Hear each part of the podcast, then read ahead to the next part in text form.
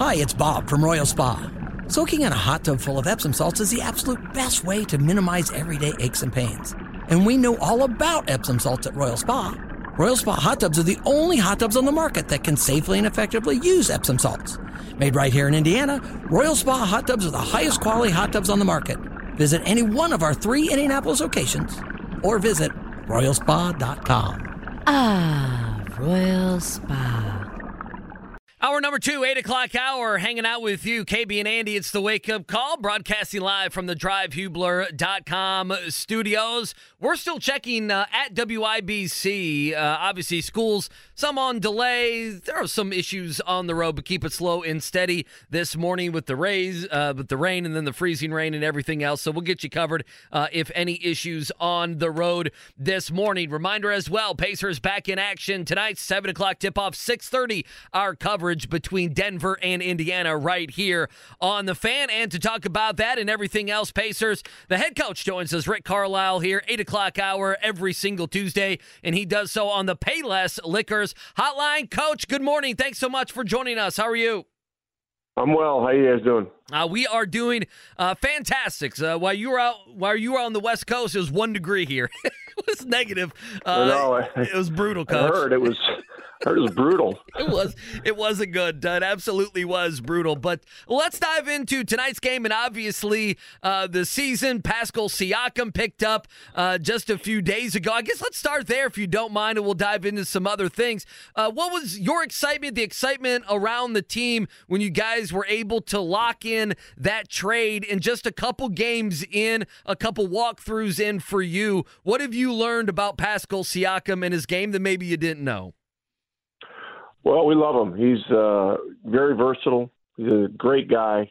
He's a sponge for new information, and any way he can possibly get to know his teammates better.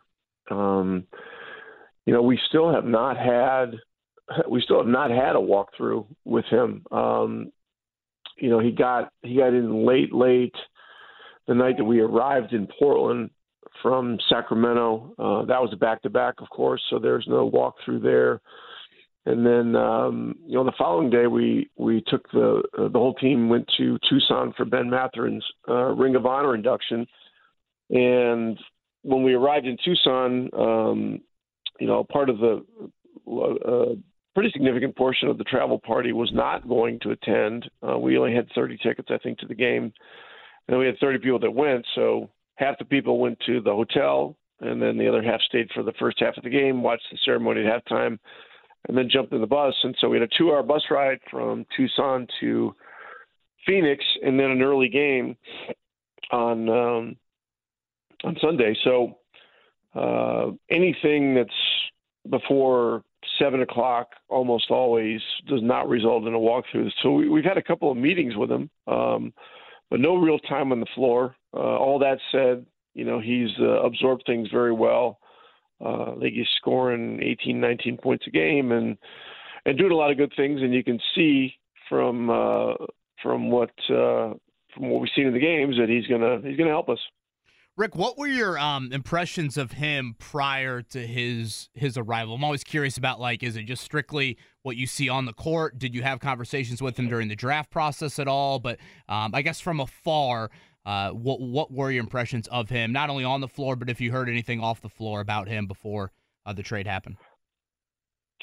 I'd heard a lot of great things about him, both on and off. Dwayne Casey coached him for many years in Toronto. So Dwayne was an assistant of mine in Dallas for 3 years. And the word that, struck a chord with me is versatility.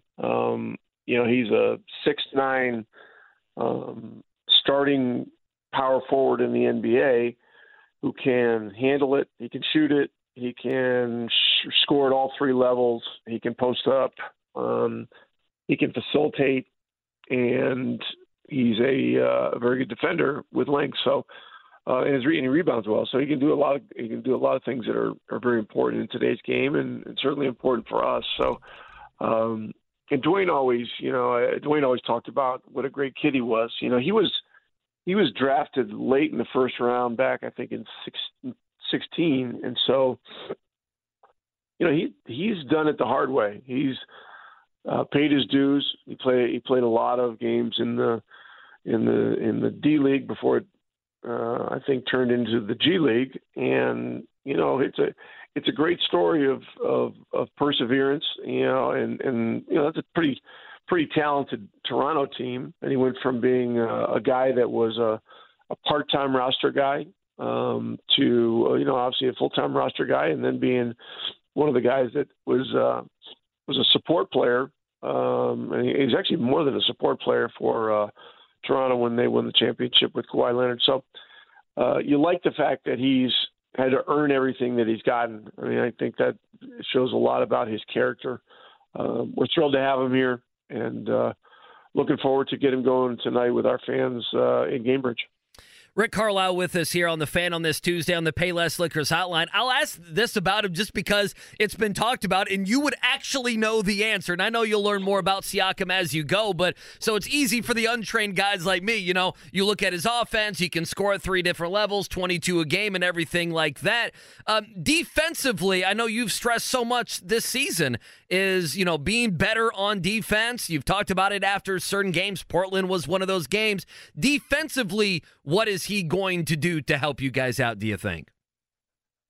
Well, again, I think his versatility is a very important thing. So he's, you know, we started the Phoenix game, and we decided to put him on Devin Booker so that there would be more length on Booker, and we decided to put Neesmith on Durant to get a little different kind of guy on Durant, a stronger guy that could maybe get into him just a little bit more with a little more physical element. And so, you know, Pascal did a good job on Booker, and then eventually he guarded, you know, half their roster before the night was over. So, you know, we're gonna learn more about him as we keep going through this. But like his aptitude for this game, he's got a real intellectual curiosity about the game, and he loves to play. And so, you know, I know he's very happy to be here and very happy to get going again tonight at home. It's the defending champs in town, Pacers home after a long road trip. It'll be four straight at home. Really a loaded week again for the Pacers here as they take on the Nuggets starting tonight. Rick, I think I heard Chris Denary correct the other night, 10 straight games with a different starting lineup. You haven't had back-to-back starting lineups in 10 games. Is that, can you even recall in your, how long it's been since you've had that as a head coach with so many different starting lineups now, dating back to, I guess, the early parts of January? Yeah, I mean, it does happen in some years. You know, some years you have very, very few, and it's just very consistent. But I remember the Palace Brawl year, we had 31 different starting lineups. Oh, wow. And for obvious reasons, I mean, we had a lot of guys that were in and out of the lineup, and with different things going on with suspensions and so on and so forth. But you know, whatever the case is, when there is the need for change, there is an opportunity that's facilitated. So you know, in the Sacramento game, we had a different lineup. In the Portland, we had a different lineup, and then we had another different lineup last night. And so, with that said, and sort of on this conversation, I'm going to make another announcement here. More breaking news for this thrilling show that we've got going here. Okay, let's go. Yeah, and that is that Tyrese came back for the Portland game. Did well in the game, but we, you know, our training staff wasn't comfortable with how he responded to that, and so, you know, we obviously sat him in the Phoenix game. We're gonna sit him for the next three games, so that'll be tonight. It'll be Thursday, Friday against Philadelphia and Phoenix, respectively, and then we'll see where he's at on Saturday. And whether or not Sunday against Memphis will be a possibility. But this is not a re-injury. This is just simply, you know, injury recovery management type stuff. And And so, you know, tonight's lineup may again look different. Andrew Nembhard going to give it a go tonight, Coach? Well, he played last game, and I've not heard that he will be unavailable, but you know, it's only 8:10 in the morning, so so we'll see. And you know, and if not, then you know, we'll figure it out. You know, we've got you know, we have McConnell. We have a lot of different things that we can do. We've had other guys playing point. You know, in the Sacramento game, we had you know, we had Shepard and Heald playing some point, and Jerris Walker handles the ball a little bit too, and Siakam can handle the ball, and that's another thing we like about him. So we'll see, but you know, it'll be disappointing news for our fans that want to see Tyrese out there on the one hand, but on the other hand, this is not bad news. This is just, you know, this is just us making sure that we get him back the right way. Do you feel like in your conversations with your training staff that, you know, sitting him for these three games, you potentially can kind of take care of it now, and then whatever, when you get into more back-to-backs or you start to get in the stretch run, maybe that maintenance or management of the injury, to use the word that you used, will not be there later in the season? Well, that's certainly the plan. But you know, Mother Nature can be. I mean, it's you never know with these things. And the news early when the injury first happened was very, very positive. You know, but he had trouble. He was not. he was walking with a limp for 3 days, and then responded very well. And then you know, and then we just are right now where we are. He's not limping or anything now. He's and I don't want to get into too long a discussion about it because he's doing well. But we need to make sure that he comes out of this exactly the way he needs to come out of it. And three games over the course of a career that's going to be, you know, hopefully well beyond 10 more years with the Pacers. If you look at, you know, Reggie Miller, he was here 18 years. An additional three games is nothing. So we'll do that. There will be an opportunity for someone else to step forward. And, you know, we got the defending champs coming in here, so there will be a lot going on.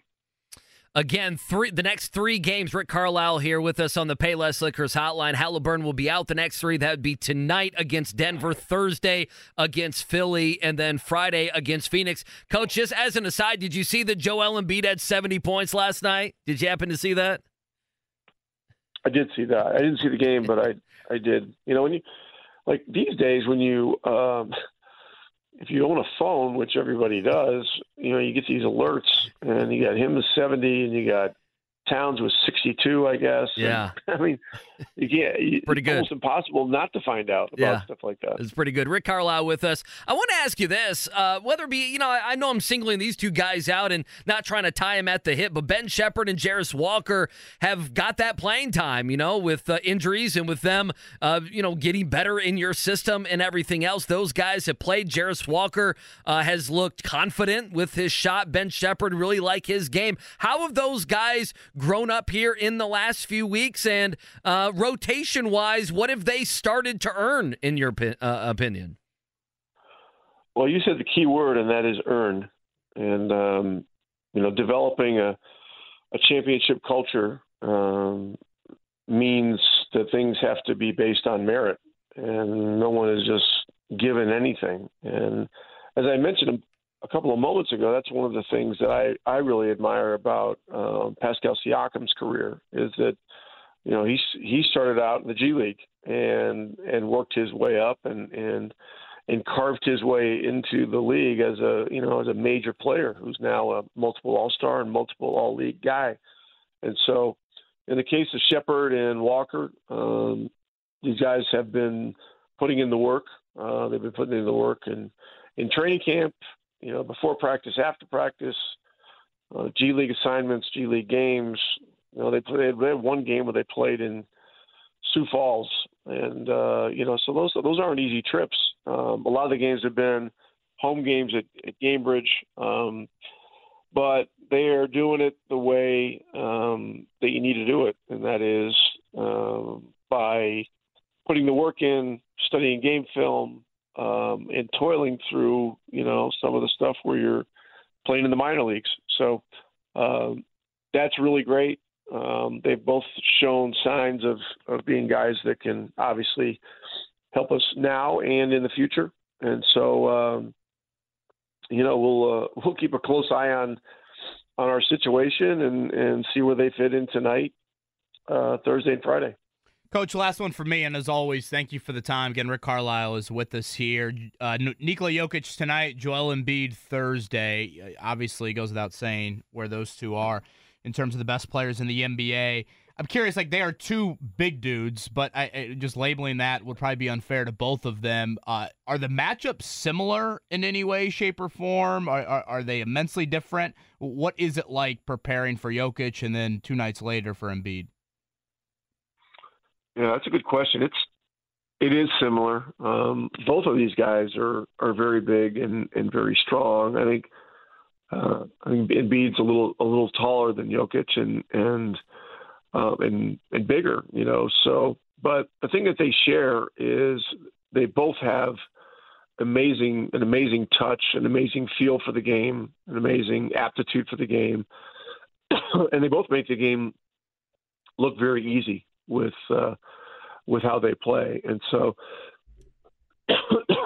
pardon me, but if the next question is which one's easier to play against, you know, I mean, you can forget about me giving any kind of, you know, answer for that. I mean, that's not going to turn into any kind of clickbait, I can promise you, on the next, you know, 3 days, because, you know, they're both hellacious. I mean, and as a pure basketball fan, as you know, you two guys are, I'm sure, and that I am.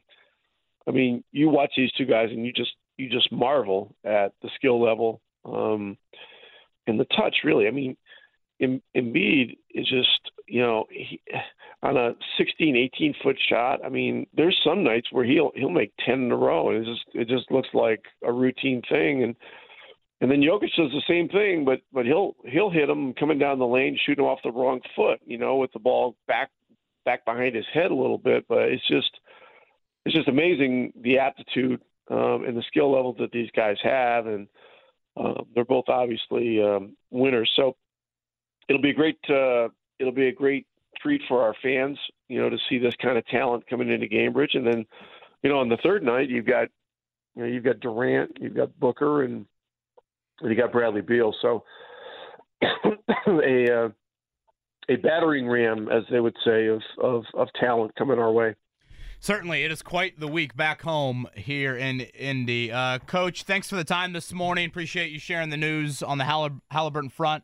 Good luck this week, and we'll chat next Tuesday.